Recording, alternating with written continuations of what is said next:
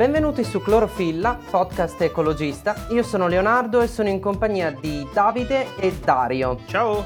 Ciao a tutti. Questa sera qui con noi abbiamo un ospite speciale perché è uno dei rappresentanti più eminenti della divulgazione scientifica in Italia che passa sui social network eh, come canale principale e anche in presenza. Si tratta di Stefano Bertacchi, ricercatore presso l'Università degli Studi di Milano Bicocca, specializzato in biotecnologie industriali e la biologia dei microorganismi, che è un argomento questo che è diventato un trend nel 2020. Però stasera con lui non ci facciamo raccontare di virus, eh, ma parliamo invece della sua ricerca e di interessanti impieghi biotecnologici della microbiologia particolare del suo argomento di ricerca, che è quello della biologia dei lieviti, ma ci espanderemo un po' a macchia d'olio, visto che parleremo anche dell'inquinamento dei mari dato dal, dal, petrolio, e insomma andremo a toccare diversi punti differenti. Quindi innanzitutto benvenuto Stefano. Ciao Leonardo, ciao a tutti gli amici di Clorofilla, grazie per l'invito. Per iniziare io comincerei con una parola chiave che è biomassa. Nella tua ricerca tu ti occupi di trarre vantaggio da quelle che sono le biomasse. Magari è un termine che per i non addetti ai lavori può rievocare qualche altra parola chiave, può dare un'idea generale, ma la maggior parte delle persone che non si occupano direttamente di questo tipo di cose fa fatica a dare un significato preciso a questa parola. Ci puoi dire qualcosa di più? Essenzialmente le biomasse sono tutto il materiale organico a cui possiamo pensare, quindi essenzialmente gli esseri viventi, le piante, gli animali. Eh, poi per me, tu hai parlato prima dei virus, per me i virus non sono viventi, non contano tra i microorganismi, però, okay. eh, però ovviamente anche i microorganismi, eccetera, eccetera. Eh, per quanto riguarda l'esperienza de- del, di, di, ognuno di noi come persone, come cittadini, l'umido, per esempio, è una biomassa, quindi materiale organico che è vivente o che deriva da un vivente e che poi va normalmente in decomposizione. Ma quindi se proprio pensiamo all'umido, allora diciamo biomassa è qualcosa che eh, magari è stato utile, però al momento è lì nel sacchetto dell'umido che aspetta di venire portato fuori, possibilmente senza moscerini, e insomma qualcosa che mettiamo da parte. In realtà le biomasse possono essere molto utili. Tu lì hai fatto riferimento alle biomasse di scarto, in realtà già tutto il cibo che mangiamo è biomassa. Che cosa possiamo farci con la biomassa di scarto? Le biomasse sono una delle tipologie di fonti rinnovabili, energetiche. Cioè di fatto mm. eh, anche già soltanto bruciare il legno nel camino, di fatto è prendere una biomassa e liberarne energia tramite la combustione. Okay? Quindi di fatto lo sfruttamento di biomasse per i nostri scopi è vecchio millenni.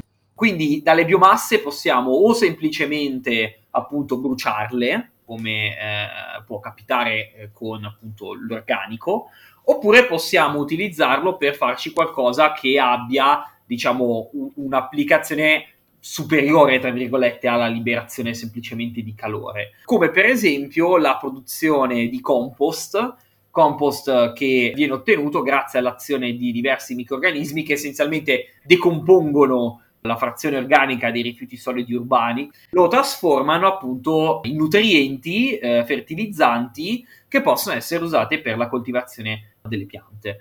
Oppure ancora è possibile ottenere il biogas, Molti dei microrganismi presenti eh, sono dei microrganismi metanogeni, chiamati così, uh-huh. che sono in grado di produrre gas metano. Purtroppo spesso quello che si ottiene non è 100% biometano, ma nella maggior parte dei casi è biogas, cioè una miscela di metano, anidride carbonica, monossido di carbonio e in parte idrogeno molecolare. Ehm, quindi per, può essere o utilizzato in situ dall'azienda che se lo produce, ipotizziamo di essere un'azienda che ottiene uno scarto okay, agroalimentare, un'azienda alimentare per esempio. Può avere un impianto un cosiddetto di gestore anaerobico con cui trasformare queste, queste biomasse in gas da utilizzare direttamente nell'azienda, quindi risparmiando nell'uso di gas che arriva da fuori. Però per poterla utilizzare all'interno delle classiche eh, tubature che abbiamo in casa deve essere metano, perché nelle tubature c'è metano, che è il gas naturale, di origine fossile normalmente. È necessario fare un processo di stripping, cioè di purificazione essenzialmente del metano per eliminare gli altri gas e in quel caso poi è iniettabile nella rete eh, domestica ed è diciamo indistinguibile dal metano di origine fossile L'unico modo che hai per capirlo è fare l'analisi famosa del carbonio 14 per capire se si tratta di carbonio derivante da risorse fossili o mm, carbonio derivante da biomasse più recente. Esatto. Eh, si fa questo processo di stripping per la purificazione del metano perché bruciare un gas misto potrebbe essere un pericolo. Non so, hai citato il monossido di carbonio. Il monossido di carbonio è, è letale per l'uomo, quindi... Ma al di là di questo, chiaramente la CO2 e la CO, quindi monossido e diossido di carbonio, non bruciano perché sono già ossidati, quindi non darebbero un contributo alla combustione, prenderebbero volume e basta. Però chiaramente lo stripping ha un costo, quindi è tutto un discorso di costi-benefici. Alt- anche perché altrimenti iniettarlo così nel, nel circolo normale eh, andrebbe a diluire certo, il resto certo, del metano, certo. quindi non Diciamo che il vantaggio dell'utilizzo di questo tipo di carburanti sarebbe il fatto eh, che non si tratterebbe di un, un, ciclo interrotto, che è l'estrazione di gas naturale dal sottosuolo per l'immissione in atmosfera, quanto piuttosto un'estrazione da qualcosa che da, da materiale, da carbonio che è già presente nell'ambiente, viene bruciato in, in quanto gas e poi riimmesso eh, nell'ambiente, quindi è, è, un ciclo che continua. Sì, allora sicuramente c'è la liberazione di anidride carbonica, perché la combustione del metano porta a quello, per forza di cose. Qual è il discorso? È che l'idea è quella di passare da un processo lineare in cui tu bruci risorse fossili che poi ci vorrebbero un milione di anni per certo. rigenerarsi e quindi causi un accumulo netto nell'atmosfera. Nel caso, per esempio, del biogas, l'anidride carbonica che è stata liberata può essere catturata di nuovo dalle piante per generare nuova biomassa con la quale fare di nuovo biogas. Non è vero che non si va a emettere anidride carbonica, ma potenzialmente non ne emetti di nuova. L'idea è quella di andare verso un pareggio tra quella che emetti e quella che assorbi. Questo è importante perché chiaramente quando si fanno poi delle normative se parliamo di emissioni zero, dipende cosa vogliamo intendere. Se dal tubo di scappamento non deve uscire niente o se non ci deve essere un aumento netto dell'atmosfera. Ma è anche un parametro nel quale chi deve rientrare nelle leggi se la gioca. Sì, sì, assolutamente. Però spesso non è chiaro. Ecco. Chiaro. No, perché qualche puntata fa con Nicola Armaroli parlavamo della necessità per il futuro di elettrificare il più possibile le macchine o comunque gli strumenti che utilizziamo nella nostra vita quotidiana, molti dei quali tuttora sono però imprescindibilmente legati all'uso di combustibile. Quindi da l'altro lato, se c'è la necessità di continuare a bruciare combustibile, la possibilità di produrlo in un ciclo verrebbe da questo tipo di biomassa, appunto. Ed è proprio quello di cui ti occupi nella tua ricerca. Tu studi un lievito che ti permette di produrre questa biomassa per la produzione di gas naturale? Ho un progetto che coinvolge la produzione di gas naturale ma è più computazionale. Il progetto di cui mi sto occupando io è eh, lo sfruttamento di una biomassa eh, che è un uh, sottoprodotto agroalimentare derivante da una pianta che si chiama cabeina sativa, da cui normalmente viene estratto un olio che ha usi o alimentari o per la produzione di biodiesel lo scarto, che attualmente è sfruttato soltanto per l'ambito mangimistico, lo frantumo utilizzando degli enzimi, che sono delle proteine derivanti da muffa, che liberano zuccheri. Questi zuccheri li devono mangiare a un lievito particolare, che non è quello solito di birra, uh-huh. ma si chiama Rhodosporidium toroloides, che è un lievito oleaginoso, ovvero in grado di produrre lipidi, ma è anche in grado di produrre carotenoidi. Quindi, oltre a dare un bellissimo colore arancione, produce delle molecole che sono molto interessanti per noi, per il settore alimentare, per il settore mangimistico, per il settore dei coloranti. Quello che sto sviluppando io è un processo proprio di biotrasformazione di fatto, una fermentazione, una bioraffineria che si basa su un materiale di scarto per produrre una molecola ad alto valore aggiunto. Quindi diciamo che sarai il prossimo a mettere il colore sugli spritz. Eh sì, potrebbe, potrebbe, essere, potrebbe essere, un'idea, esatto, non, ci, non ci avevo pensato. Uh, qualche puntata fa parlavamo di insetti commestibili e di come uno di questi insetti, la cocciniglia, venga utilizzato per colorare, o almeno non più, non più sempre, venga utilizzato per colorare il Campari o lo Spritz, in questo caso potrebbe subentrare un lievito. Ah, in questo caso questo lievito è naturalmente in grado di produrre questa molecola. Eh, uno degli obiettivi nel futuro prossimo è invece modificarlo geneticamente per riuscire a produrne o una maggiore quantità o diverse tipologie di molecole questo proprio nella direzione che il fatto che la modificazione genetica, quindi il fatto di ottenere degli OGM, uh-huh. eh, può essere utile in connessione alle tematiche ambientali, nonostante spesso vengono visti come nemico numero uno, ma in realtà eh, possono essere un'arma molto importante, uno strumento fondamentale per, per riuscire a ridurre la nostra impronta sul pianeta. Quindi tu dici anche fuori dalla possibilità nel settore alimentare, ma caratterizzare meglio questo organismo proprio come organismo modello per poterci fare tanti altri studi. Sì, sì, anche, cioè proprio modificarlo in modo da fargli produrre qualcosa che normalmente Ma non secondo farebbe. te in quali settori energetici abbiamo bisogno di questo tipo di, di, carburanti? Cioè si tratta semplicemente di rendere più efficienti alcuni processi, quindi da cui si deriva dello scarto che è peccato sprecare, oppure ci sono effettivamente delle altre applicazioni che possono fare a meno insomma delle soluzioni elettriche di cui si parlava prima? Io sono un grande fan della pluralità delle opzioni, quindi sicuramente bisogna avere tante opzioni diverse che possono essere poi applicate in diverse situazioni. Per quanto riguarda i biocarburanti c'è un problema principale che al momento eh, non vengono prodotti a partire da biomasse di scarto, ma a partire da biomasse edibili, quindi da qualcosa che ci mangiamo anche noi. Qui, qui nasce il grosso dilemma fuel versus food, in cui questa cosa diventa poco sostenibile dal punto di vista economico, dal punto di vista ecologico e dal punto di vista etico. Al momento però quelli sono quelli molto più sviluppati perché? Perché come noi esseri umani preferiamo mangiare il mais alla spazzatura, anche i lieviti lo preferiscono. Esatto.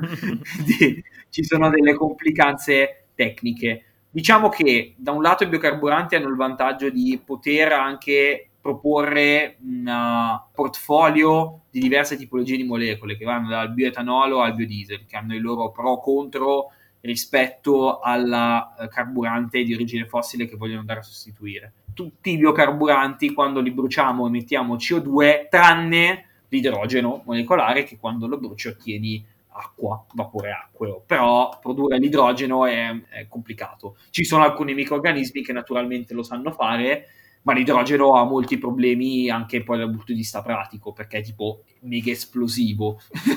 sì. Però un grosso vantaggio sicuramente è quello di riuscire a ridurre la nostra dipendenza dalle fonti fossili e un elemento chiave è anche sulla disponibilità sul nostro pianeta, perché se ci pensate, quali sono le zone del mondo in cui c'è il petrolio? Ci sono zone del mondo in cui ce n'è tantissimo e zone del mondo in cui non c'è. Quindi non è distribuito in maniera uguale. Al contrario, le biomasse sono distribuite in maniera uguale nel mondo, quindi questo può permettere lo sviluppo di processi direttamente a livello locale. Diciamo che può dare una mano, insomma, a livello economico, quindi alcune zone che magari sono sprovviste della possibilità di creare energia da fonti rinnovabili possono trovare in queste soluzioni delle alternative valide da percorrere per, per svilupparsi. Perché molte rinnovabili, eh, già soltanto l'idroelettrico, se non hai dei grossi fiumi, delle cascate, non lo puoi fare. L'eolico, se non hai delle spianate come le grandi pianure negli Stati Uniti, non, difficilmente riesci a farlo. Quindi ovvio che ci sono poi delle limitazioni tecniche. In prospettiva ci potrebbero essere anche dei microgeneratori tipo che si basano su queste tecnologie perché magari le rinnovabili in alcuni casi possono farlo, in altri forse no, forse l'eolico insomma ha bisogno di dimensioni particolari. Qui secondo te è possibile creare microstrutture, micro dispositivi? Il discorso è che, soprattutto se parliamo poi di produzioni microbiche, per essere poi sostenibile devi scalare in volumi. Quindi poi parliamo di mm. reattori da milioni di litri. Certo è che la bioraffineria funziona in due opzioni, o grandissimi volumi e quindi poi esporti, oppure piccolissimi volumi e li utilizzi in situ. Quindi possiamo fare un esempio, in Svezia, a partire dagli scarti del settore cartiero, viene prodotto un biocarburante che è il dimetiletere, che poi viene utilizzato da alcuni camion fatti apposta dalla Volvo, che è azienda svedese, con i quali poi puoi portare la carta dall'impianto nella foresta alla città. Ma questo perché? Perché l'azienda se lo fa in casa, utilizzando lo scarto, andando a mangiare dei microrganismi e questi fanno il, il carburante. Ovviamente sarà proporzionale alle esigenze dell'azienda stessa, quindi puoi anche farlo in piccolo, oppure si può pensare una quartiere di una città, un piccolo villaggio che riesce a sostenere le proprie necessità tramite un piccolo reattore. Va tutto commisurato alle diverse realtà. L'obiettivo scientifico è quello di fornire delle potenziali soluzioni. Si sta andando verso l'elettrificazione di tutto, dei sistemi delle case, delle automobili, dei treni, dei piccoli aerei e delle piccole navi e quindi resteranno sicuramente a carburante le grandi navi e i grandi aerei e soprattutto un settore che sta avendo e avrà un grandissimo sviluppo commerciale è quello aerospaziale. E quindi la domanda che volevo porti è che grado di purezza riuscite a ottenere voi? Perché sto pensando a, agli attuali razzi che vanno a ossigeno liquido e kerosene non puro di più e a quelli che stanno studiando che andranno a ossigeno e metano. Allora, la risposta è che in realtà non dipende da noi biotecnologi, ma dipende dai chimici. Scaricabarile. Scaricabarile. No, in realtà perché partiamo dai razzi a una cosa più terra-terra. La distillazione dell'alcol.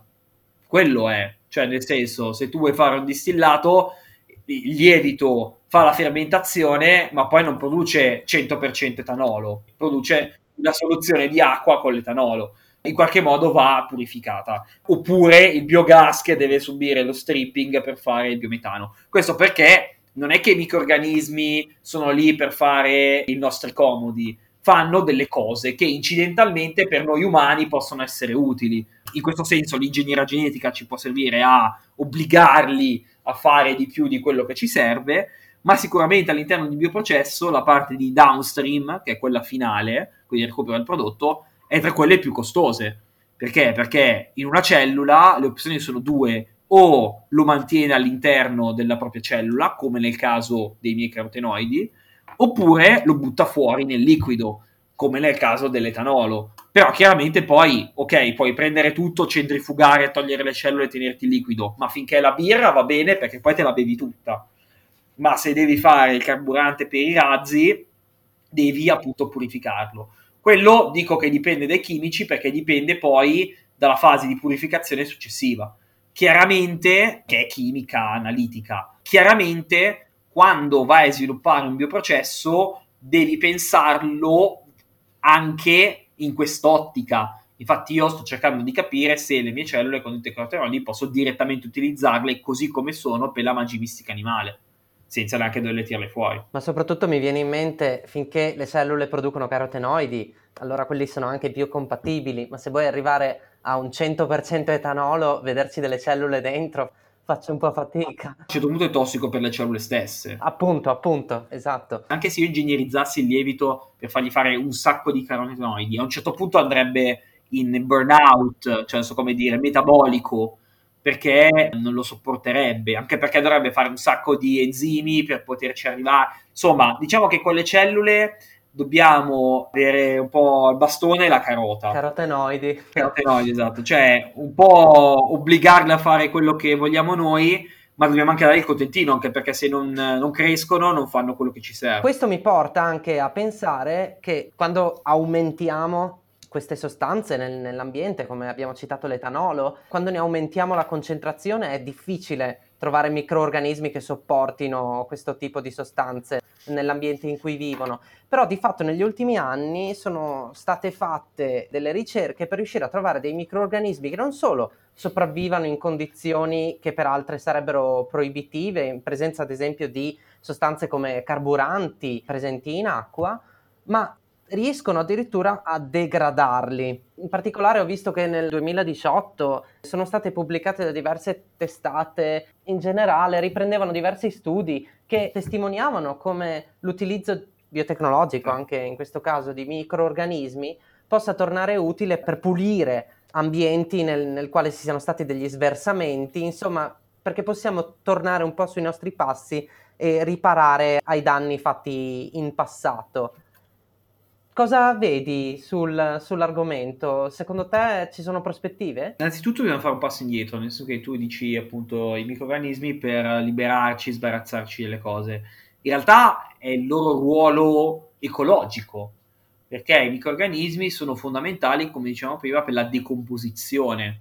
Senza i microorganismi il, il mondo sarebbe ricoperto di, di feci, per esempio, o di cadaveri di animali e piante. Quindi la decomposizione, esatto, che bello.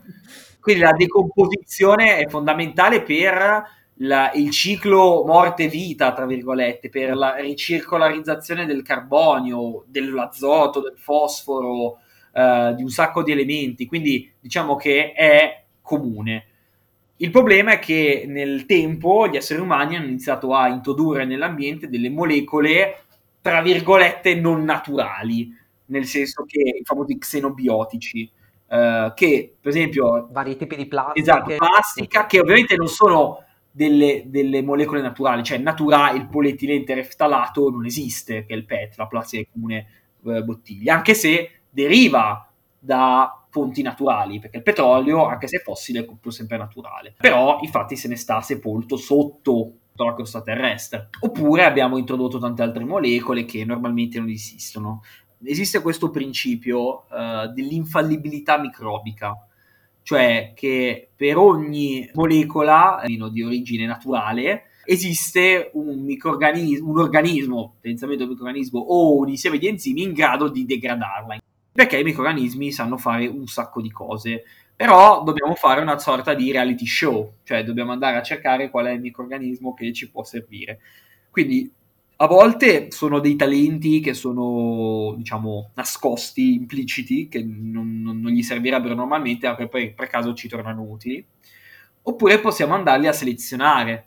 Quindi, per esempio, possiamo andare a vedere se sul fondo delle cisterne della conservazione del greggio c'è cresciuto qualcosa se c'è cresciuto qualcosa vuol dire che ci sono dei microorganismi capaci di crescere sul petrolio e basta. Possiamo fare quella che si chiama anche Adaptive Laboratory Evolution, cioè uh, accelerare l'evoluzione dicendogli ok, adesso tutti di mangiare questo, buona fortuna, quindi si modifica uh, per evoluzione, perché altrimenti perirebbe, che è una tecnica alternativa e parallela o eventualmente complementare con la modificazione genetica.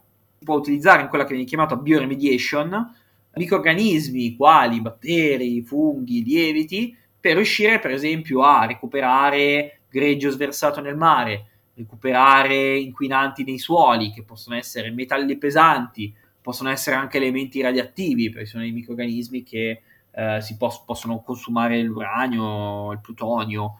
Ci sono due diciamo, metodi principali, uno è proprio è soltanto un accumulo, quindi le cellule le accumulano all'interno e poi recuperiamo le cellule, quindi come se fossero una spugna, cosa che per esempio si può fare anche già con le piante, sono alcune piante che fanno di accumulo, oppure proprio una attiva degradazione di queste molecole. Il problema è capire se poi dopo il prodotto di questa degradazione è un qualcosa che non sia peggio di quello che c'era all'inizio, per esempio. Eh, ma infatti volevo chiederti, io proprio non ci capisco niente di queste cose, ma alla fine da qualche parte quelle sostanze vengono sgretolate, quindi vengono degradate ma vengono sgretolate in qualcos'altro. La migliore delle ipotesi, le cellule le usano per la propria crescita e quindi vengono trasformate in proteine, lipidi e quello che è, e quindi ok. Eh, oppure potrebbe essere che vengano trasformate in qualcos'altro. Per fare un parallelo, lo possiamo vedere nel corpo umano, dove il fegato trasforma gli xenobiotici che noi ingeriamo, come possono essere per esempio i farmaci, con il rischio che lo possano trasformare in un qualcosa che possa essere più tossico, oppure senza andare tanto lontano, l'etanolo viene trasformato dal nostro corpo in acetaldeide, ed è l'acetaldeide la sostanza che ci fa star male per effetto della, della, sbor- della sbronza essenzialmente. Noi siamo reduci da una puntata dove avevamo come ospite Silvio Greco, esperto di plastiche. E io, dopo aver letto il suo libro, volevo suicidarmi e dopo l'intervista, insomma, non è che ci abbia dato grandi speranze. Questa cosa dei microorganismi che potevano in qualche modo darci una mano nel, nel combattere l'inquinamento da plastica, insomma, ci... Soprattutto le microplastiche più che altro, perché esatto. finché le puoi passare al setaccio plastica in mare lo stiamo già facendo, però è, il problema vero è proprio dato da quelle plastiche che non c'è filtro che tenga, passeranno sempre allora la, la, soluzione appunto sarebbe quella di utilizzare, eh, so, dei, dei, dei, dei, microorganismi che sono stati sottoposti a pressione evolutiva e hanno imparato a degradare determinati tipi di sostanze. Esistono, esistono degli esempi di microorganismi, funghi, ne ho parlato a lungo su Markplast, che è la rivista della gomma e della plastica, su diverse puntate che ho scritto, su diversi microrganismi capaci di degradare diverse tipologie di plastiche. Questa è la bella notizia, ma è una bella notizia che finisce subito, perché in realtà al momento siamo molto lontani da avere una bacinella d'acqua in cui immergiamo la bottiglia e la bottiglia sparisce. No, non ci siamo ancora arrivati perché bisogna migliorare questi processi, per esempio con lo sviluppo di OGM. Il discorso delle microplastiche diventa molto più complicato perché le microplastiche già nel mare eh, quelle cosa fai? Dovresti rilasciare questi batteri ovunque negli oceani e chiaramente questo potrebbe avere una grossa ripercussione a livello di tutta la filiera poi ecologica. Questi batteri potrebbero prendersi una nicchia che eh, va a disturbare il resto. Chiaramente questi possono invece far parte delle depurazioni delle acque domestiche, per esempio all'uscita della lavatrice, invece di metterci il tuo abbigliamento sportivo in microfibra, che poi viene rilasciato ovunque, ci sono mm. questi batteri che... Sì. Purtroppo siamo ancora abbastanza lontani da questa cosa, cioè ci, ci si sta lavorando, anche perché il discorso è che diverse plastiche al momento necessitano diversi organismi, perché il polietilene eh, o il poliestere delle, delle fibre eh, o il, so, il, la poliammide che costituisce il nylon sono molecole completamente diverse tra loro. Poi noi parliamo di plastica come se fossero tutti uguali, ma c'è un abisso tra il PET, il polipropilene e il polistirolo. Avevo letto un tempo dietro che nel caso dei funghi scrivevano che non esiste molecola che non possa essere degradata dai funghi, solo che serve un specifico fungo per ogni singola molecola a cascata. E prima lo devi trovare. Qual è il discorso dei funghi? Che i funghi, anche i lieviti sono funghi, ma qui tendenzialmente parliamo di funghi muffe, perché se ci pensate i funghi sono in grado di crescere sulla corteccia degli alberi e la corteccia degli alberi è una cosa molto resistente e che contiene anche molte componenti aromatiche, qui, qui andiamo sulla chimica, che sono per esempio tipiche di plastiche come il PET.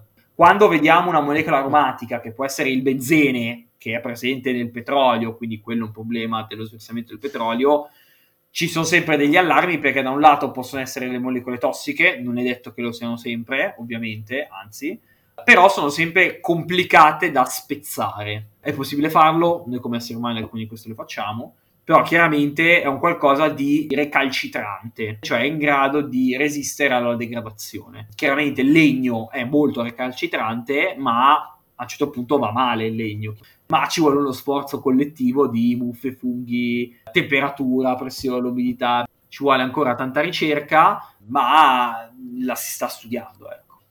Varrebbe la pena chiudere il discorso è su invece l'uso di microrganismi capaci di catturare l'anidride carbonica.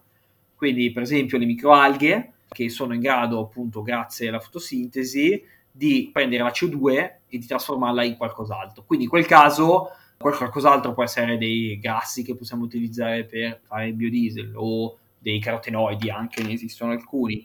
Questo diciamo che è un vantaggio perché permette di saltare un passaggio, cioè quello di raccogliere la biomassa per darla a mangiare al microorganismo. In questo caso la biomassa sarebbe direttamente la CO2. Il che sarebbe un bel vantaggio perché? Perché chiaramente se pensiamo soprattutto al tema delle biomasse edibili, c'è tutto il discorso di comunque far crescere le biomasse perché le plastiche possono anche derivare dalle biomasse, non dal petrolio. Però spesso la maggior parte dell'impatto ambientale di queste bioplastiche deriva dalla coltivazione delle biomasse che servono per, per la produzione, in termini di fertilizzanti, acqua. quindi sicuramente le microalghe vanno in questa direzione, hanno anche loro i loro pregi e i loro difetti, però sono un'ulteriore freccia al nostro arco. Nella puntata con Nicola Maroli parlammo della fotosintesi artificiale che lui e, e, altri suoi colleghi stanno studiando. E poi quando tu parli di microorganismi che sfruttano la fotosintesi penso agli alberi che trasformano la CO2 in legno fondamentalmente. E queste microalghe esattamente tu o i tuoi colleghi cosa stai cercando di fare? Di, di potenziarle? Anche lì stesso discorso dei lieviti. O ci sono alcuni che sanno già fare delle cose interessanti cioè le microalghe fanno la fotosintesi essenzialmente come lo fanno le piante. In linea di principio fanno la stessa cosa. Quindi o sono già in grado di produrre qualcosa che ci interessa, oppure le possiamo modificare geneticamente per fargli produrre qualcosa che ci interessa. Io sono stato coinvolto in un progetto per la produzione di acidi grassi omega 3, che hanno diverse applicazioni nel settore alimentare, eccetera, eccetera perché microalghe sono naturalmente in grado di farli. Ok, quindi il vantaggio non sta tanto nella loro efficienza, ma nel risultato che si va a ottenere. No, beh, uno dei vantaggi è che le devi coltivare, ma non ti serve tutto lo spazio che ti serve per far crescere una pianta. Se pensiamo anche al fatto che siamo ridotti in termini di spazio proprio sulla terraferma e abbiamo oceani interi da poter utilizzare. E poi c'è un'altra differenza, è che le microalghe sono unicellulari, quindi non hanno tessuti. L'albero la pianta ha tes- tanti tessuti diversi e non tutti, tra virgolette, ci servono per quello scopo. Mi spiego meglio. Ipotizzando di fare una pianta che, vuole pro- che per produrre un vaccino, il vaccino poi non te lo ritroverai in tutta la pianta. Ipotizziamo che sia una pianta da frutto, magari te lo ritrovi solo nel frutto. Quindi il resto della pianta, tra virgolette, è sprecato. Poi è fondamentale perché senza la pianta non c'è il frutto. Però chiaramente stiamo parlando di un organismo pluricellulare che ha degli organi come li abbiamo noi esseri umani, dei sistemi, è complesso. Quindi non puoi indirizzare tutto da una parte. Mentre con le microalghe, essendo una cellula, quella ha. Poi è estremamente complicata anche la singola cellula. Però, per esempio, tra una potenziale vantaggio ci vedo questo sicuramente. A questo punto, per avviarci in conclusione di puntata, vorremmo chiederti un consiglio di lettura per i nostri ascoltatori per approfondire i temi di cui hai parlato, uno o più di, di uno, a cominciare dagli articoli che hai citato a, a metà puntata. Ti, ti lascio carta bianca.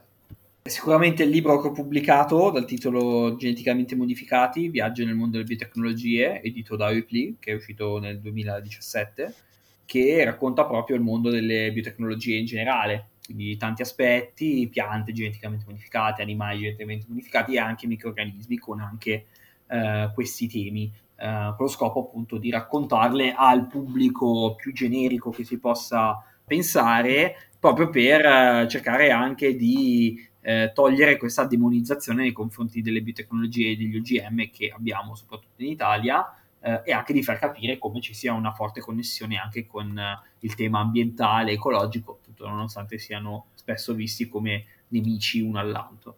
Eh, in questo senso questo libro fa parte della collana dei microscopi di Epley che ha tanti titoli dedicati al mondo scientifico, quindi diciamo ve li consiglio in blocco, quindi andateli a, a vedere per uh, un approfondimento su tante tematiche scientifiche, dagli oceani a la vita di alcuni naturalisti, alla plastica, alla sostenibilità, a tante cose interessanti. E poi, vabbè, sicuramente, come dicevi tu, eh, la, la, rivista Mac Plus, che è eh, consultabile online gratuitamente, che è una rivista di settore, quindi è proprio per i tecnici della plastica. Però io ho una rubrica ormai da un paio d'anni sul tema della bioplastica e cerco di affrontarla in maniera un po' divulgativa. Ecco. Ti ringraziamo Stefano per, per, essere stato qui con noi oggi, ci ha fatto un sacco piacere poter fare quattro chiacchiere con te relativamente a queste nuove frontiere, queste nuove sfide che eh, possiamo affrontare tramite l'utilizzo di mezzi biotecnologici. Grazie per averci dato modo di studiare un pochino l'argomento, quindi complimenti anche per la tua attività di divulgatore, in bocca al lupo per eh, la tua carriera accademica, insomma, per i risultati che ti appresti a raggiungere. E grazie mille per la disponibilità che ci hai dato, insomma, cioè non è anche questo rimaniamo sempre colpiti e grati a tutti coloro che ci danno credito. Va bene, no, grazie, grazie per l'invito, un saluto a tutti gli ascoltatori del podcast Clorofilla. Bene, grazie mille Leonardo, grazie Dario, grazie Stefano e niente. Ciao a tutti e Dario a te la parola. Come le alghe di cui ci ha parlato il nostro ospite oggi, siate fotosintetici. ciao ciao ciao. Ciao, ciao ciao. Prossima, ciao a tutti, ciao.